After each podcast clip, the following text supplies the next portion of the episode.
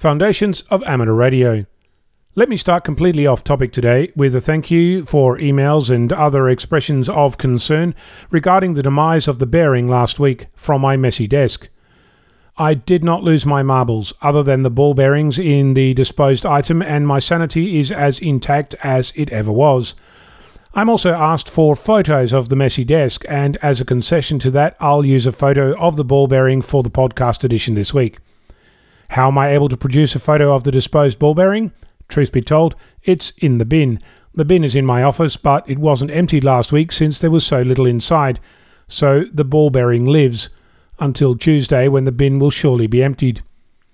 Now, on to amateur radio matters since that's why I'm here, though based on your emails, I'm not quite yet sure why you're here. Yesterday, a good friend of mine, who tragically has yet to see the light and become a licensed amateur, came to me with a non functioning antenna. He had purchased a so called ground independent monopole, suitable for 380 to 520 MHz. You get no points for guessing that this was to be used for a CB installation on his vehicle. When you read the accompanying material, this magical antenna has a 4 dB improvement when compared to a three wave whip in the center of a metal roof but then when you look at the footnote, it talks about a 4 dB improvement over a quarter wave whip. But pattern tests only deliver a 2 to 2.5 dB actual gain. I can hear you groaning from here. It leads me to several observations. As a licensed amateur, you should be able to already spot holes as wide as a semi trailer in those few statements. As amateurs, we're often dismissive of the CB community, but how can they be held to account if manufacturers publish what looks to me like drivel of the highest order?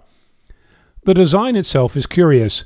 There appears to be a loading coil in the base. The center of the coax is trimmed to a specified length and inserted through the coil.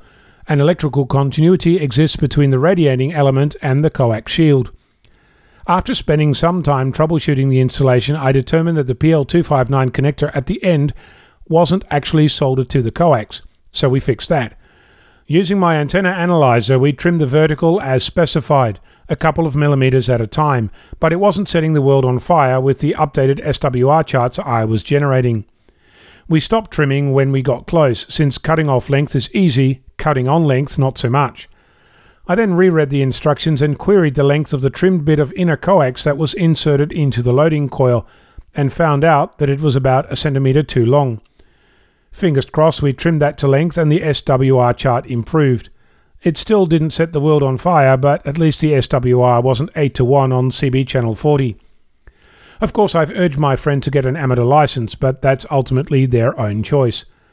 What I took away from the experience is that even a very basic amateur license like the one I hold is sufficient to understand better what is going on and to be able to begin the process of troubleshooting antenna installations.